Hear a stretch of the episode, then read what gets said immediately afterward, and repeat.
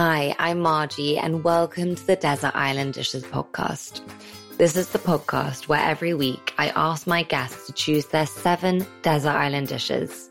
These range from finding out about the dish that most reminds them of their childhood, the best dish they've ever eaten, and of course, the last dish they would choose to eat before being cast off to the desert island.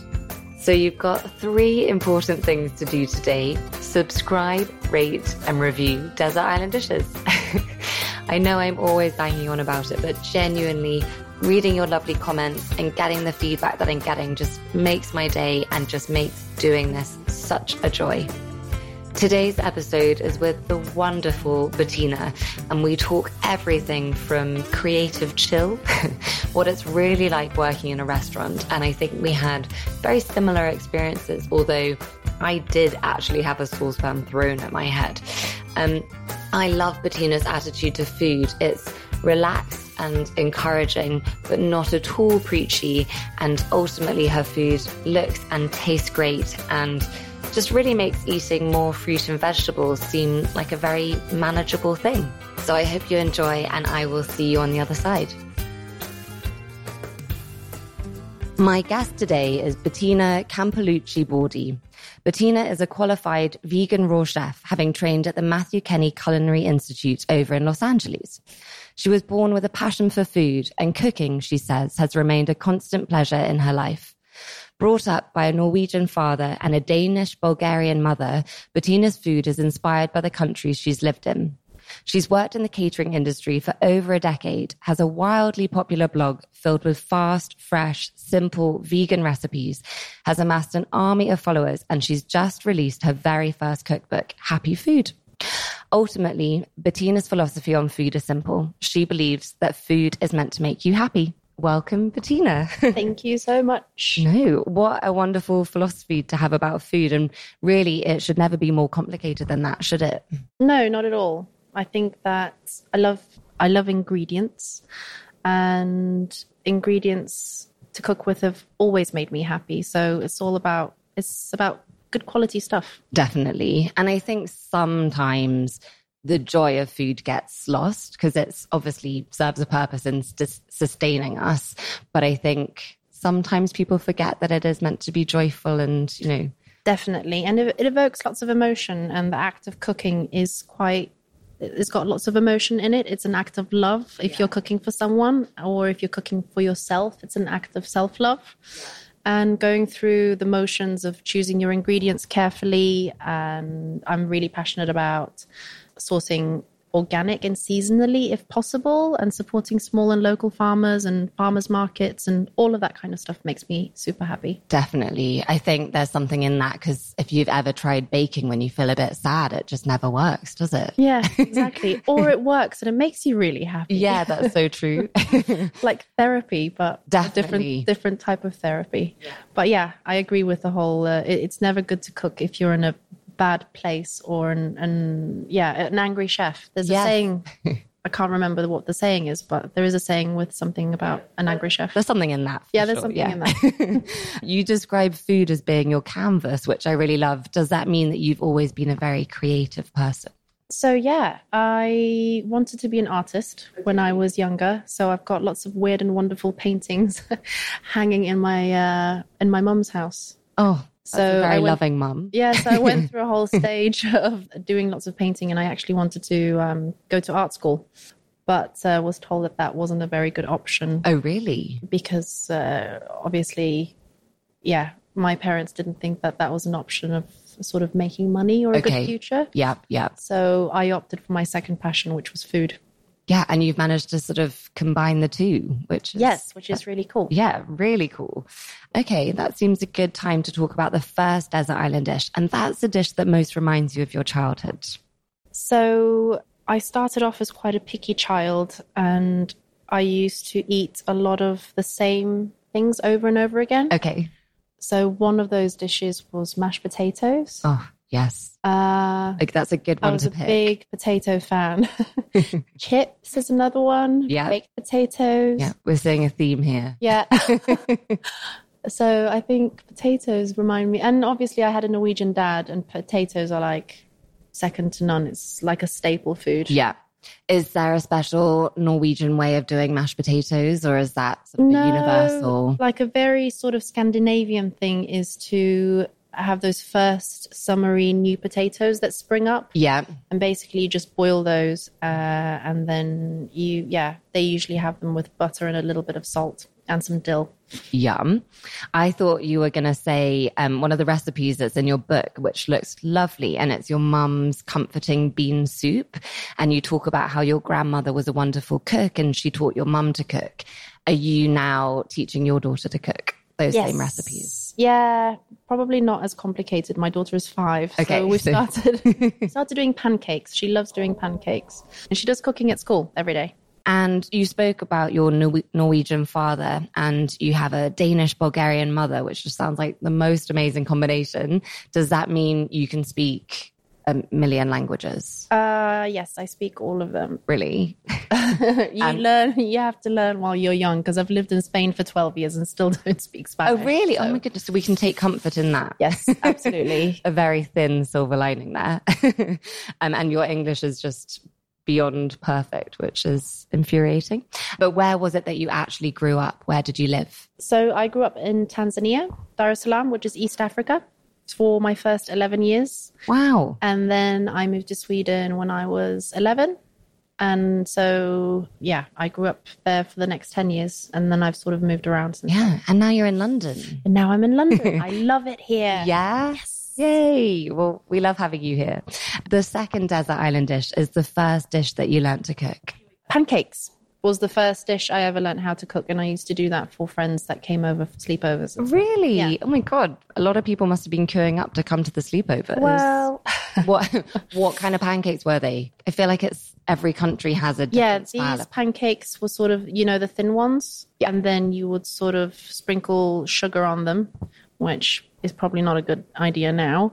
But a Swedish way of doing them is spreading jam, and then you roll them up. Ooh. And then you cut them into little pieces, and then you gobble them up. Oh, yeah, that sounds great. And that's now something that you're doing with your daughter, isn't it? We do the American-style pancakes. Oh, right. And we put peanut butter and jam on. Ooh. Yum. Why have you opted for the American style? Easier. Do you think they are? Yeah, they're so much easier. That's interesting. And they can do different sizes. So she does mini ones, bigger ones. If you can't be bothered time-wise, you can do a big one and then chop that up into small pieces. That is all about practicality. Yeah. You've worked in catering for over 10 years now and spent a lot of time working in restaurants. How did you find restaurant life? Really stressful. So I've worked in restaurants since I was 15. Okay. Yeah, it's really stressful, long hours. It's quite adrenaline-y. Yeah. Yeah. Which is fine if you're into that. Yeah. But I sort of got burnt out. So I don't do catering as much anymore. It's hard to sustain that, isn't it? I can definitely relate to that. I used to get home at the end of an 11-hour long shift and then go to the bathroom, and that would be the first time that I'd sat down all day. And then, because I was really young, I'd finish at 11, and then I would go on a night out, and then I'd get up in the morning. Totally. I mean, now I'm such a granny. 5 nights a week. Yeah, there is just no way I could do that now. It's exhausting. Yeah. But so apart from the sort of lifestyle of it, did you enjoy the practicalities of working in a restaurant? Do you thrive off a stressful environment like that? Or I would say I used to thrive off it all the time, and now I like stints of them. Okay. Sort of stints of adrenaline rushes. It's fine in between sort of creative chill. Yeah. Yeah, creative chill. But yeah, creative chill is good. Did you ever have any horror stories of chefs throwing frying pans at you or... No, but I have worked with a lot of difficult people. Oh, really? Yes, especially chefs. But that's good training. Yeah, it's good training. It's good people skills. Yeah. Also, when you have lots of difficult clients and sort of wiggling your way around how to please people that are quite difficult to please, it's good. Do you think chefs being, in inverted commas, difficult people is a persona that they put on because it's expected of them? Or do you think it's sort of inherent to the kind of person that becomes a chef? I think they are in a very difficult environment with a lot of pressure. I could say that you could say that I'm a chef, although I don't work in that type of environment. Yeah. And when you're surrounded by lots of people, you obviously want things to be done a certain way. Yeah. And if people don't do that, I suppose some chefs develop a personality. Which is not very nice to get their point across. Yeah. But not everyone is like that. No. But I could see that happening, especially if you're in a high-end restaurant and you're sort of reliant on good reviews and things have to consistently be consistent in terms of quality and stuff like that. So yeah, I totally get it. Yeah. It's sort of funny in a way that food is joyful and it's not life or death, but it's so stressful and it's kind of hard to explain that to someone who hasn't been in that environment. But I think shows like MasterChef, where you get a little snippet of it, I think people can see that it's so stressful. For sure. So a pivotal moment came for you when you got your diagnosis. Can you tell us a bit about that? So I was in the food and beverage industry and I decided to get off my pills. What are they called? Birth control. Yeah. Which I'd been taking for about 10 years. And my body just went into complete meltdown. So I didn't get my period for long periods of time. I had weird and wonderful hair growth because you get that when your hormones are completely imbalanced. I started losing hair. I just ended up having lots of issues. But the biggest thing was not getting my period for months on end. So I went to a doctor who diagnosed me with polycystic ovary syndrome and endometriosis. Okay. And that was a bit of a shock. I think I was 26. At that age, or even now, you kind of think that everything is solvable. Yeah. And it's going to be fine. But yeah, at the time, I think a lot of more people are talking about PCOS now. Yeah. But when I was diagnosed, it was not really talked about. And my choices were to go back on the pill or go on medication to sort of sort out my hormone levels.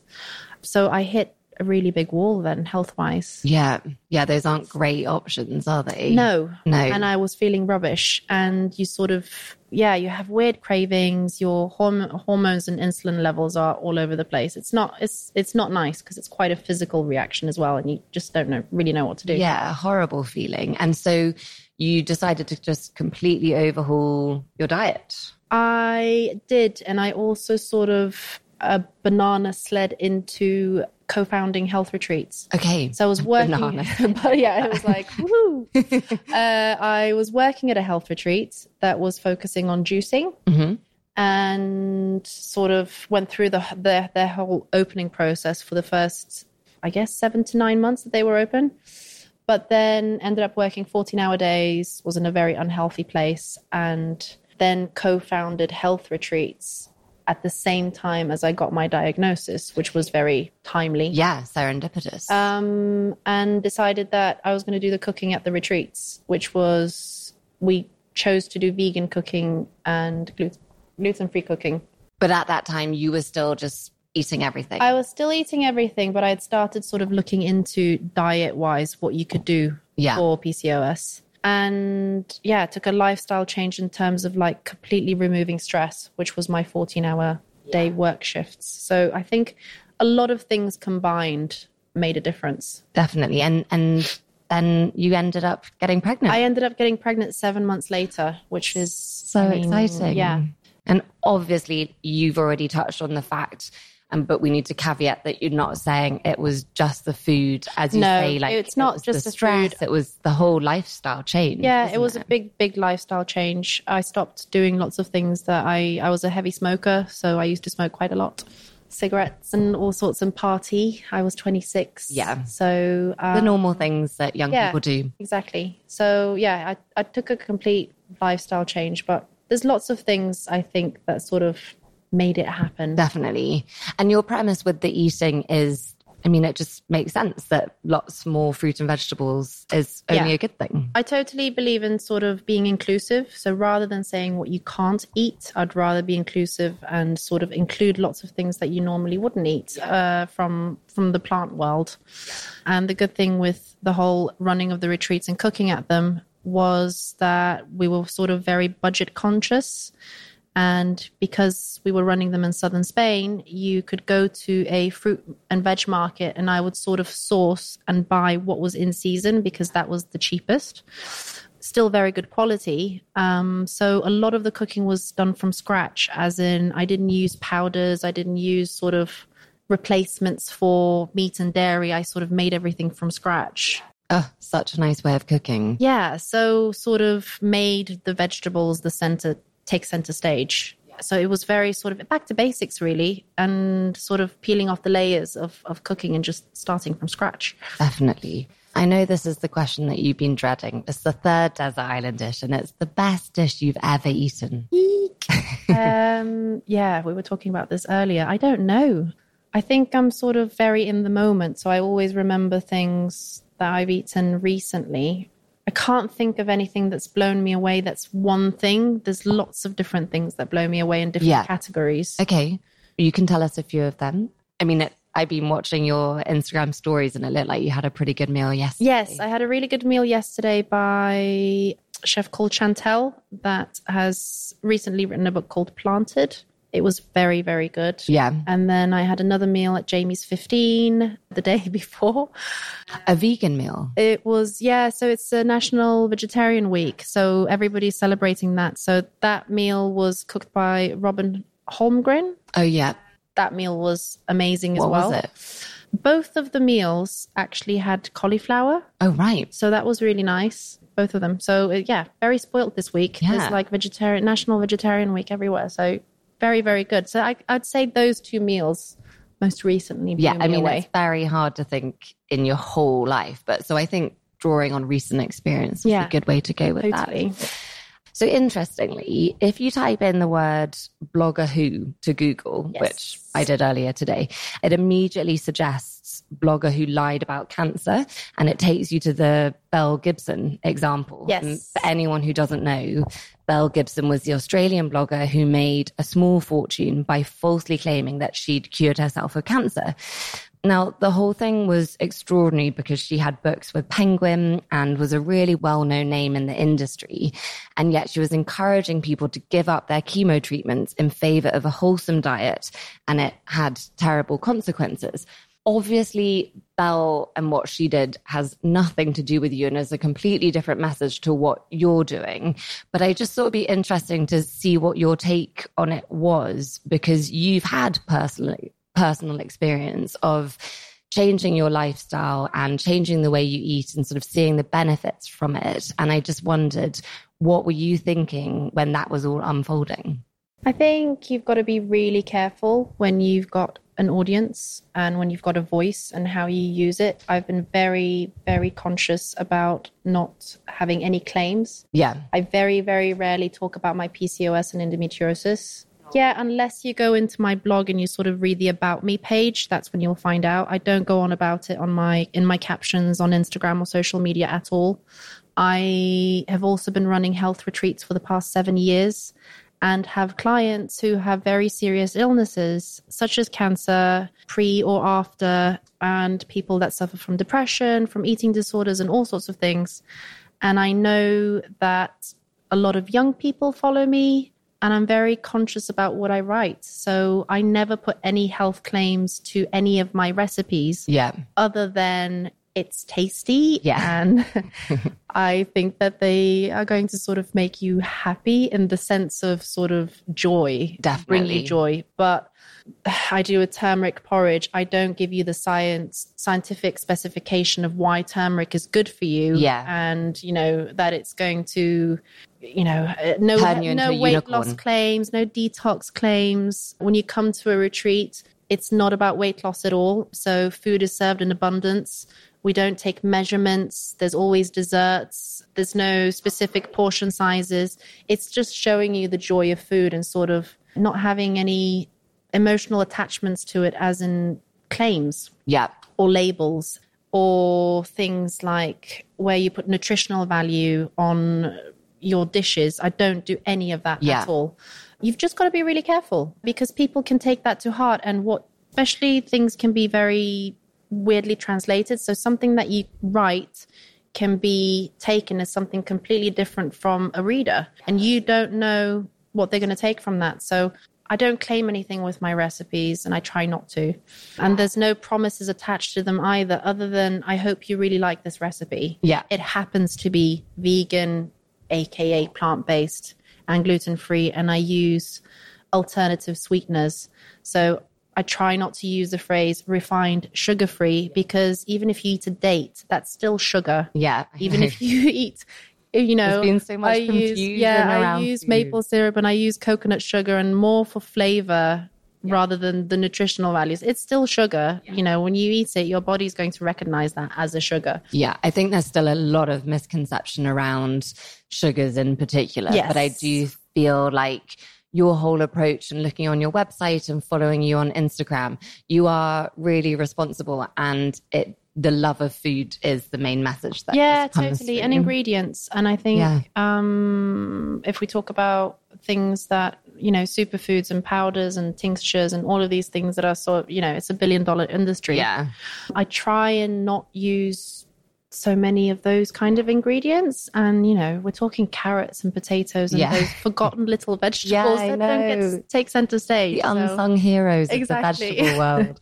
I guess we're living in an interesting time in politics and business and food, where fake news and seemingly sort of saying a statement instantly makes it true, and it's just interesting. Let's move on to lighter affairs. The fourth desert island dish is, what is your favorite sandwich?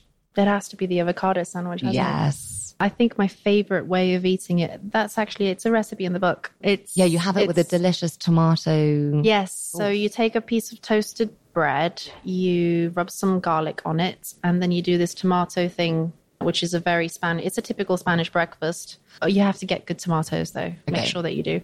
You put the tomato thing on top, and you... Wait, talk us through the tomato thing. What are you doing? The tomato thing is, so basically you chop up some tomatoes and then you whiz them. Yeah. I add a little bit of apple cider vinegar, salt, pepper, and a tiny bit of maple syrup to sort of cut through the acidity. And you can keep that in the fridge for a few days, and you can use it as a topping. So, or like a little tomato compote.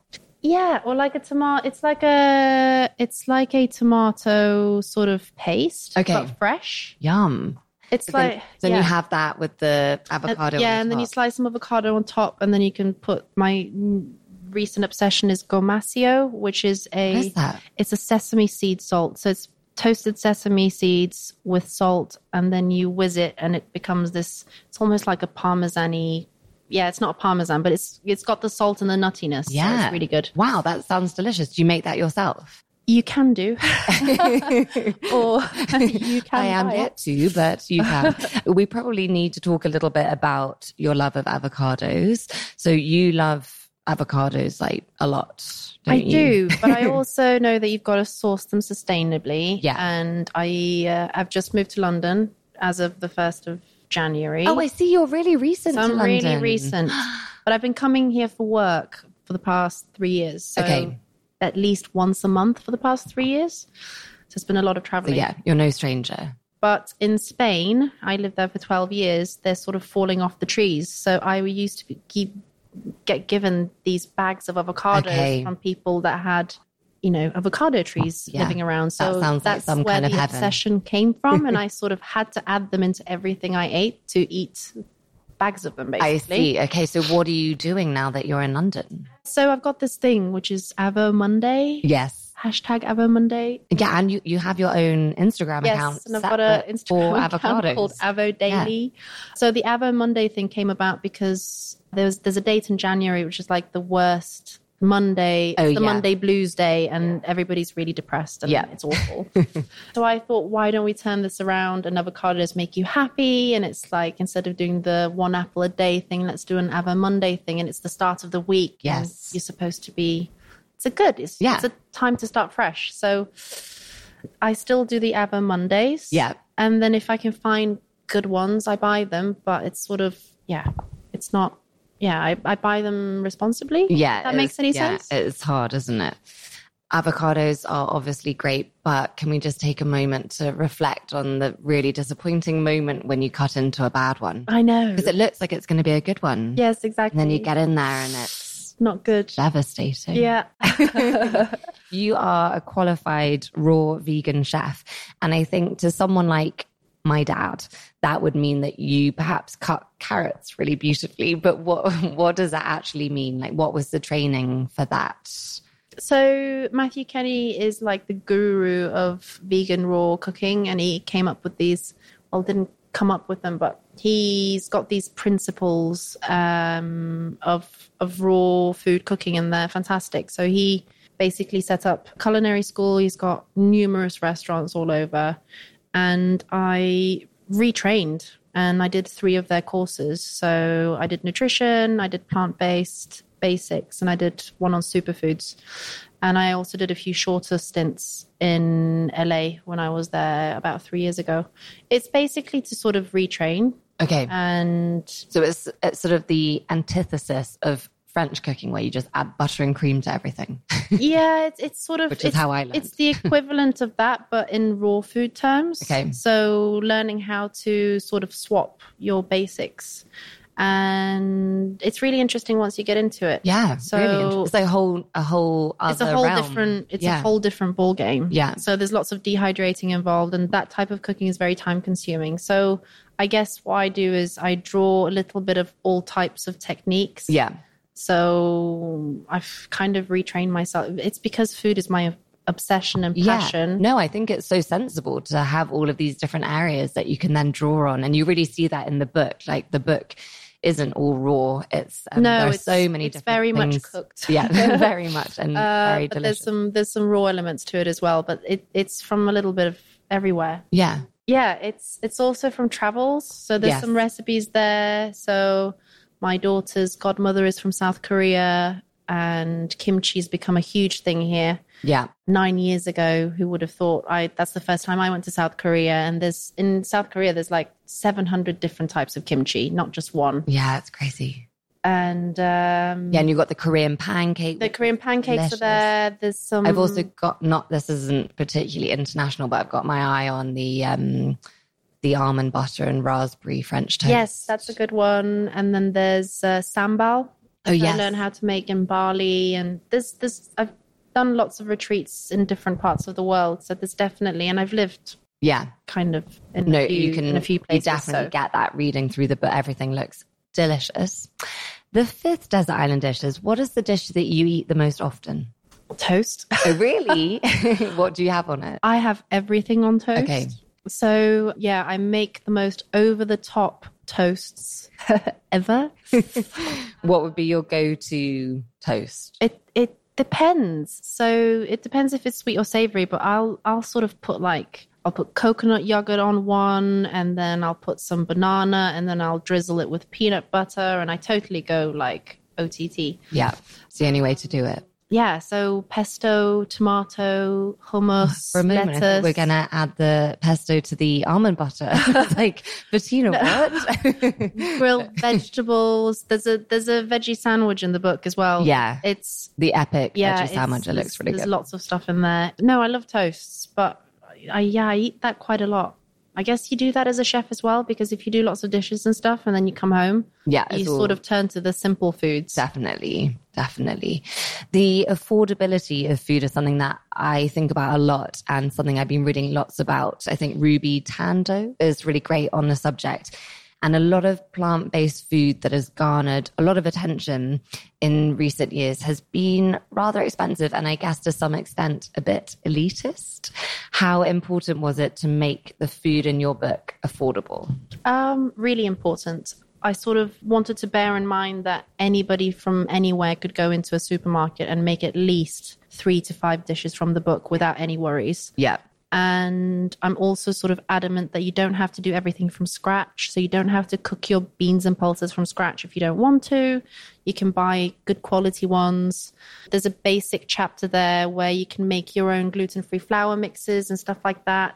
You don't have to. Yeah. So all of the recipes have been tested with various gluten-free flour mixes. If you can't be bothered to make your own, you can definitely sort of use a good one as well. I felt very comforted reading through it, because it was like, here's how you can make almond milk, but equally if you want to buy it, that's okay as well. And especially with yogurts and things that are very readily available in supermarkets as well, and touch base again on sort of the forgotten vegetables. There's potatoes in the book. Oh, shock, horror, Bettina. And rice, it's white rice. Why have potatoes got such bad press? I think carbs in general have got really bad, you know, they've got a really bad reputation, but they're coming back.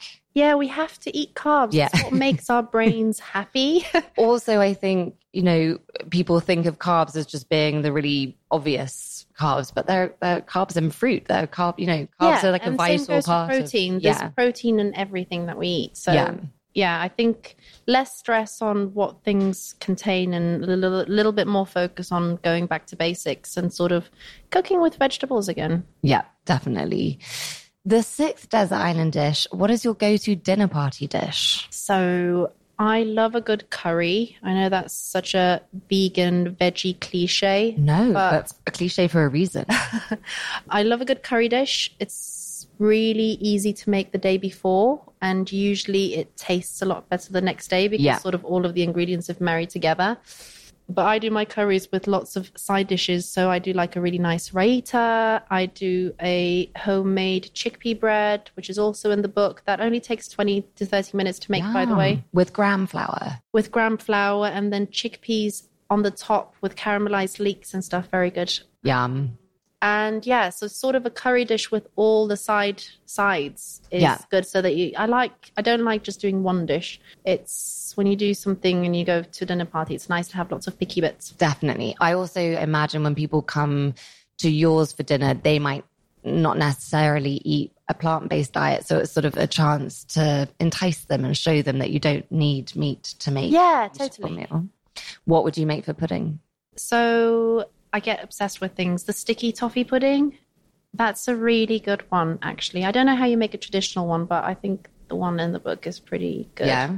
And it's got custard, which is made out of coconut milk, which is actually surprisingly yum. Surprisingly good. So an eggless dairy custard. Yeah. Yum. Yeah. With a sticky toffee pudding with a salted caramel sauce. That's pretty good. I think my stomach totally worth making it. Yeah, it's a little bit time. It's not that time consuming, actually. It's quite quick. I mean, a normal sticky toffee pudding is quite time consuming. Yeah, so no, it's not that time consuming. Okay, that sounds good.